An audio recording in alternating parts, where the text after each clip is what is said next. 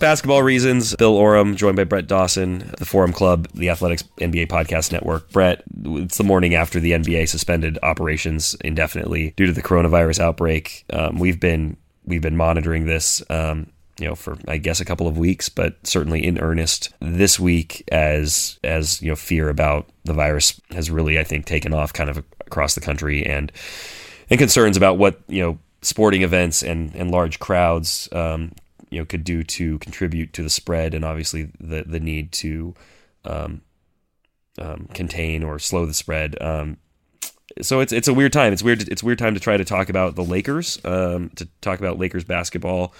Um, we covered a game, Brett. Uh, let's see what today's Thursday. We covered a game Tuesday night, and I think even then we were still just thinking games with no fans, and here we find ourselves, you know, no fans, no games.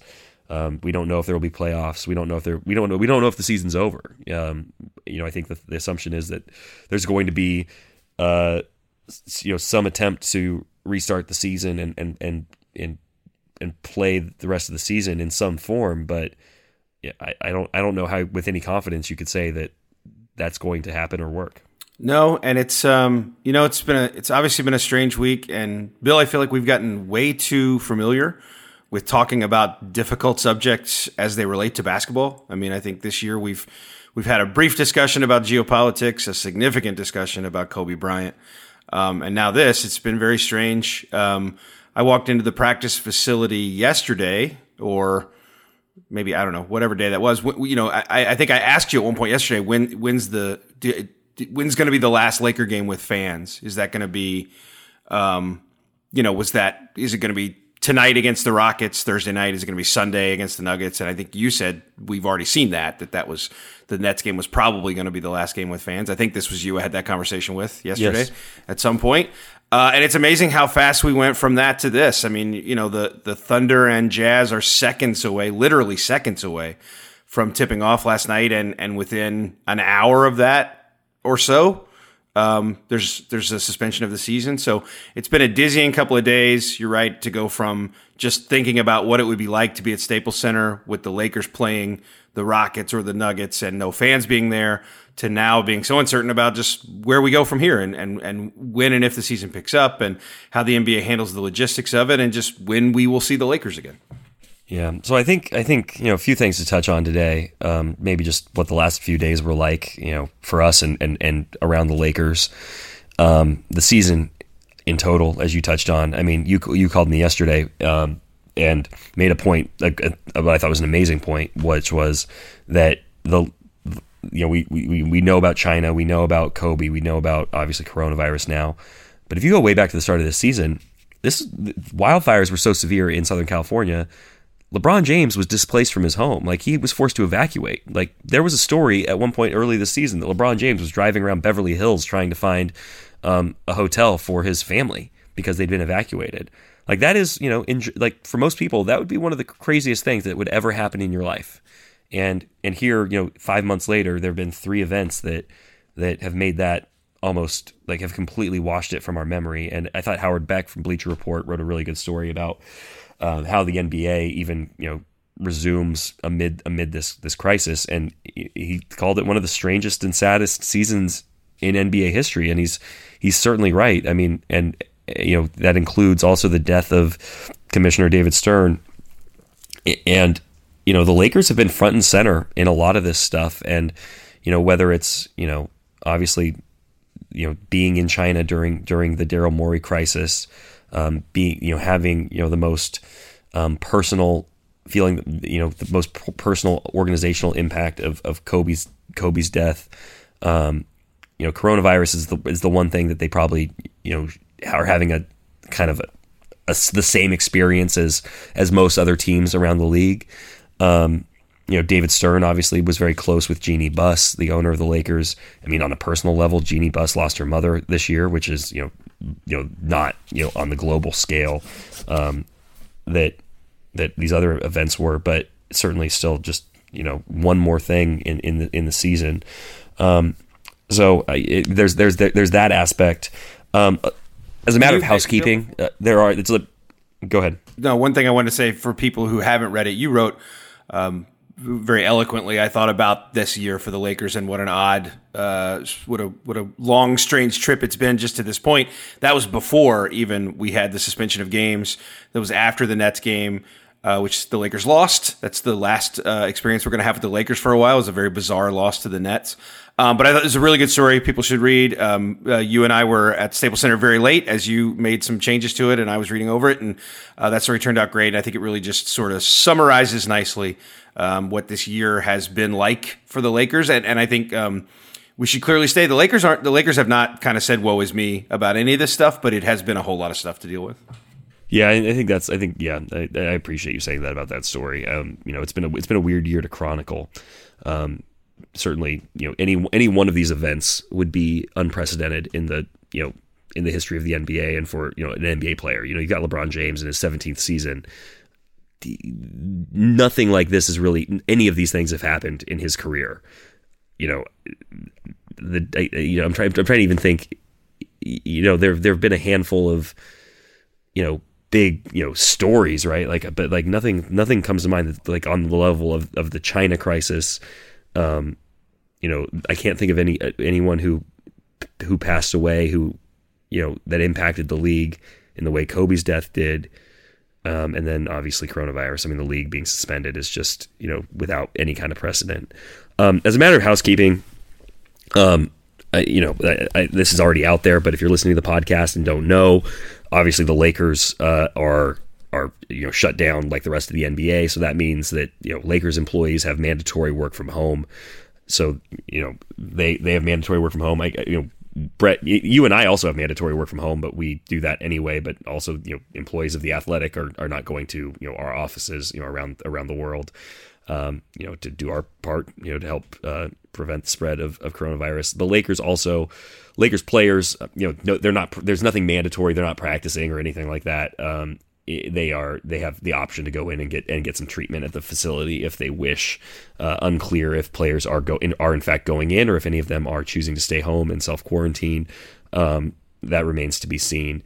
Um, but that does kind of Brett get to a a question of you know what are NBA players doing during this time? Are you you know you know you have to be preparing I suppose in some sense that this season is going to pick back up. So you know conditioning, staying in shape, staying sharp, playing basketball, um, presumably would you know like that that needs to continue. I guess if you are you know a, a professional basketball player with an eye toward the postseason, I think the Lakers.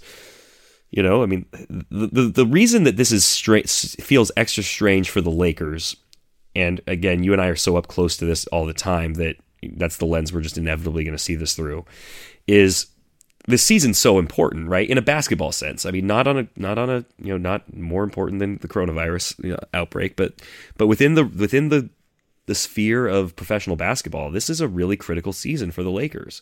You had Anthony Davis on a you know one year remaining on his contract. You have LeBron James at 35 years old. You basically have a very you know seemingly limited window to go win a championship, and and all of a sudden you know, like there is no guarantee that there will be an NBA champion this year. There's no guarantee there will be an NBA Finals uh, or an MVP, and and and then and then the question becomes like, will there be a next season, or does this season get played out in the summer, potentially when the virus might, um, uh, uh you know, might might might lessen, and then does that push everything back next year? And and again, like you know, you it is a consideration. You, you just it's unavoidable that LeBron is 35 years old. Um, it, I, I, I don't know. It, it feels very trivial, and I'm not trying to.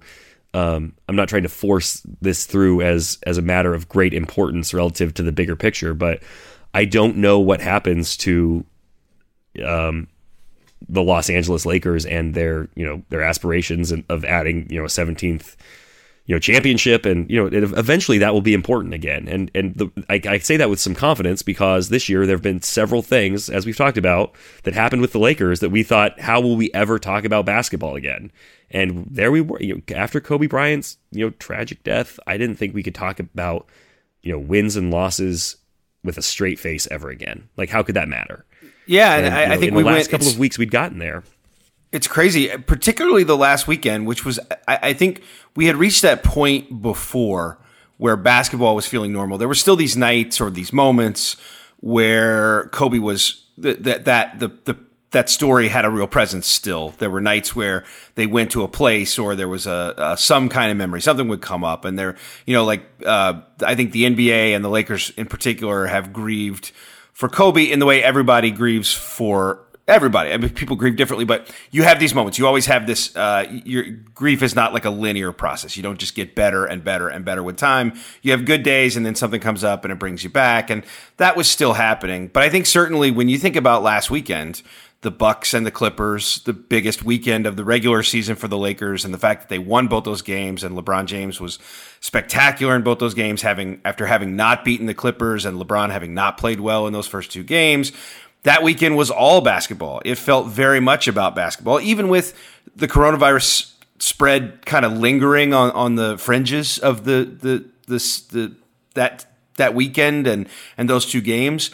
It really was not a big talking point. We didn't walk out of the Clipper game spending a lot of time thinking about how much longer were we going to have fans in the stands. We were really talking about were the Lakers now establishing themselves as the favorite to win the title, which it's it's one weekend. You can't say that was definitive but look, they had just beaten the other two best teams in the league on a uh, on a weekend when LeBron James had played great, and it was really a basketball discussion for for three or four days. Um, and suddenly, it's not. If you remember, it was after that Bucks game when our when our um, our friend Tania Ganguli from the LA Times at the end of LeBron's scrum, like basically got in a, a, a, scrum. Of course, is is the you know the media availability a player has at his locker post game. This is traditional setup. Uh, you know, media is all you know gathered around and kind of you know in the in kind of the bubble of the player. Um, LeBron it was basically done, and Tania kind of forced in one more question, which was, "Hey, have, like, like, what do you think of the possibility of of um, th- that has been floated of games without fans uh, to prevent the spread of coronavirus?" And that was when LeBron, I mean, LeBron, I think would he would he himself would say that he wasn't very educated on the issue at that at that point in time because his response was you know probably not what the league wanted to hear which was you know like oh, I'm not playing without fans. Like the fans are the lifeblood of the NBA I'm not you know I'm not playing without them which you know in a normal circumstance is the sort of thing that makes sense for LeBron to say but this is obviously far from normal.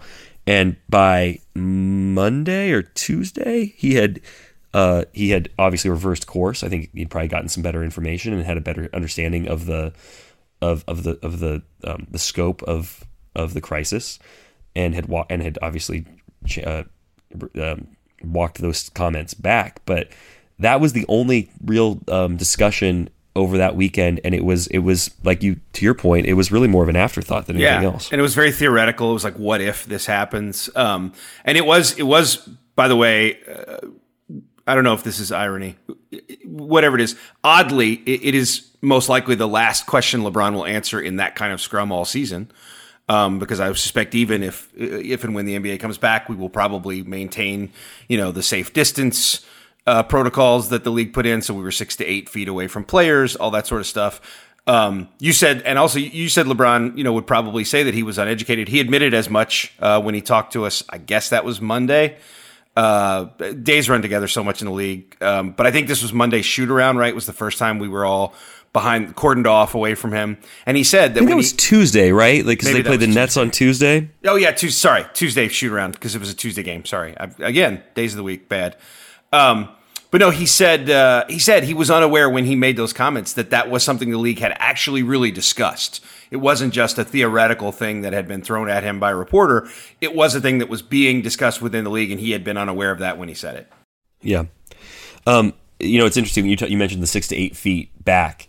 I had a, a, a, surreal uh, is the only word that keeps coming to mind um, these days, but a surreal experience pre-game against the Nets on Tuesday. It was the first day of those media um, new media access rules, um, and and Frank Vogel did his pregame availability in, in, an interview room. Usually does it in the hallway, you know, in more of a scrum style. And I had had a request in with the Lakers before the new media rules went in to speak to Avery Bradley for a story I was working on, which now feels uh, super irrelevant and may never see the light of day, but we'll see. Um, and and the Lakers brought him out of the locker room uh, pregame to, to speak to me, uh, which generally we'd be in the locker room pregame, and I could just go up to Avery and ask him for a few minutes, or you know whatever. You know, like that's more of like a person to person negotiation, oftentimes. But I'd ask the Lakers uh, if I could get him. They brought him into the interview room, and he sat in the front row of kind of the, the chairs where the media would generally sit. And and I, being aware of the the fact that you know trying to maintain a, a safe and respectful distance, but also be in a position to have a normal human conversation, I tried to leave a row between us. And the six to eight feet thing is like for um, group interview sessions. One on ones are still allowed. You know, the idea I think was that you could still like you know have a one-on-one conversation in a fairly normal setting. Um, but I went to sit in the third row, leaving a full row between us, and a Lakers PR representative actually asked me to move a row further back, farther back, which at the time was like it was it was it was an odd experience, right? Like Avery even kind of was like, "This is so weird," and so I'm I'm sitting probably five five to six feet away from Avery Avery Bradley with two rows between us, trying to have a you know a conversation you know across this expanse um, it was it was you know I, I, I don't know if this is like how people feel when they visit their family member in prison, you know, and there's like a partition and it just feels like you are not actually in the same space as the person you're having the conversation with, even though they're right there. That that that's how that felt. Um, and it, it was it was for for a day that was the new normal. Um, and and now we have no idea. I don't know. I don't know if we'll be talking to players again this year. It's just What's so strange, and it's weird that you have an Avery Bradley story because the so Friday night before the Bucks game, I, I got Avery in the locker room for a story that one of our colleagues at the Athletic is working on. I, I guess I won't say what that story is, just in case he doesn't want his story out before he puts it out there. But it was a story that that Avery could help with, and so I was interviewing him f- on behalf of this other writer. And then while I had him, um, I had planned to write a story which I guess I can freely talk about now because this story is not happening. I had planned to write a story about the way the NCAA tournament um, kind of plays out in the NBA. How much do guys watch it? Do they do brackets? Is there uh, wagering? Is there trash talk about your alma maters? All that sort of stuff. Um, and Avery and I talked about it. And I, what was funny when I first brought up the prospect of talking about the NCAA tournament, he said he didn't want to talk about the idea of there not being fans at it, which is what he assumed I was going to ask about because he didn't really have an opinion on it what we actually ended up talking about then instead was about this idea of how much do players watch it and all that sort of stuff. And now the players are not going to watch it because it's almost certainly not going to happen. Um, and the NBA players will not be together because they will be away from uh, each other while the league is suspended. It's just crazy how much, you know, it's Thursday. On Friday, that's a story I was working on doing. On Thursday, every bit of that story is irrelevant.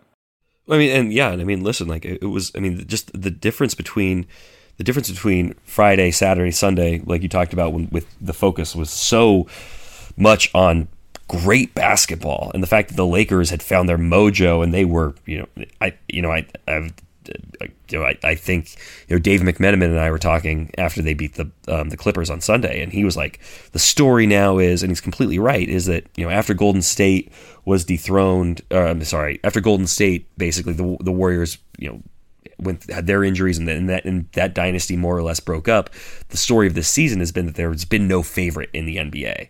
Well, after beating the Bucks and the Clippers, the Lakers showed that they should be the favorite.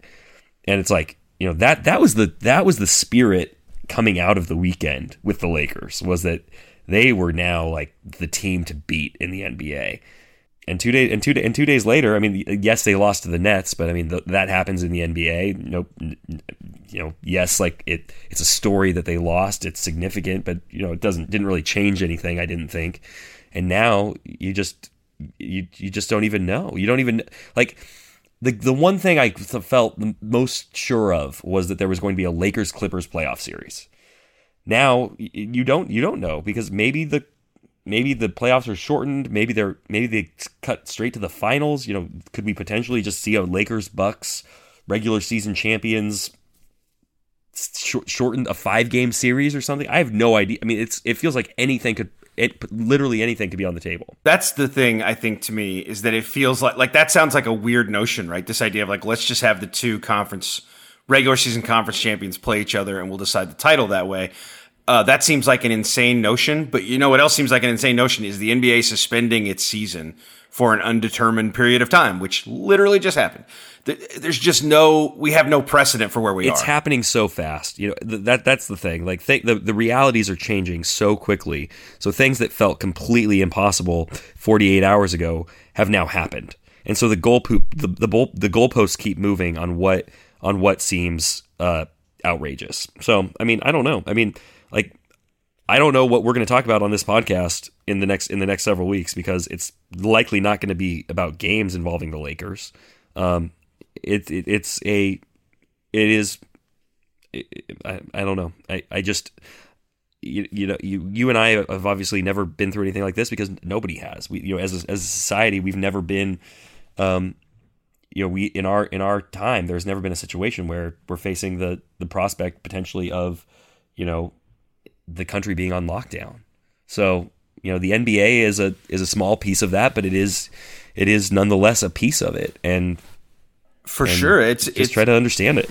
And it's a major, you know, above and beyond the NBA, Major League Baseball just put spring training on on hold, which we don't know how that will impact their season, but college basketball tournaments uh, during the time we've been recording, I don't think the NCAA tournament has been canceled, but all the conference tournaments now have been canceled. Just like a thing that is a major part of people's lives, sports as entertainment, as a thing that you watch, is gone um, for some undetermined period of time. And so it is a massive part of a lot of people's lives that's changing. It's not the most important piece of this, but it's still it's crazy to think about. It's just crazy to think about the amount of time I spend watching sporting events both professionally and just in my home. And that's just that's just not a thing that exists. I watched the last minute of the the St. John's Creighton game at the Big East tournament just a little while ago. They they suspended that game at the half. Um, but I just watched it thinking like I don't know when I will see basketball again. So let's just watch some of this. Yeah, I mean, yeah, I, I remember when I used to watch sports before I had children. Was, yeah, that was a time in That's my life. life. That's why I have never had any. Uh, you, you, you just you just love you just it's love the your Big Big East East tournament. your, your Big East bat action too much. Remember that six overtime game? What if I'd had a kid? Jeez. um. All right. Well, listen. Um. Last last word I think here is if you're listening to this podcast, uh, we sure appreciate your support. We appreciate you following along this season. It has been unlike any season um, in the history of professional sports. Um, across the NBA, I think specifically for the Lakers. Listen to your health officials and health guidelines. You know, it, it seems it seems silly to say wash your hands, but wash your hands. Um, stay home. Don't travel unless you need to. And and there hopefully will be a, a time in the near future where we can talk about LeBron James as an MVP candidate and about about Anthony Davis in the fourth quarter and about Rajon Rondo, playoff Rondo. You know, things that maybe we thought we would be talking about today. Um, those things will be back. Um, we just don't know when. So thank you for listening to Basketball Reasons, uh, and, and, thank you for supporting the Athletic, um, listening to the Forum Club. I'm Bill Oram, uh, Brett Dawson. Any final words, Brett? No, just just uh, want people to know that you know we don't know exactly what will happen from here, but we will write stories. There will be stories about the NBA. Yes. There will be stories about the Lakers, and we will even try to find some um, that don't make you think just about this this uh, this what I sent you. I think now we can call a pandemic. We, we will. There will be other the World things. Health, the World, World Health Organization finally is. So yeah. we are safe. Yeah. So there will be stories. We will find things to talk about and write about, and uh, hopefully people stick with us as we do that stuff. And then at some point we'll be back to basketball. We hope.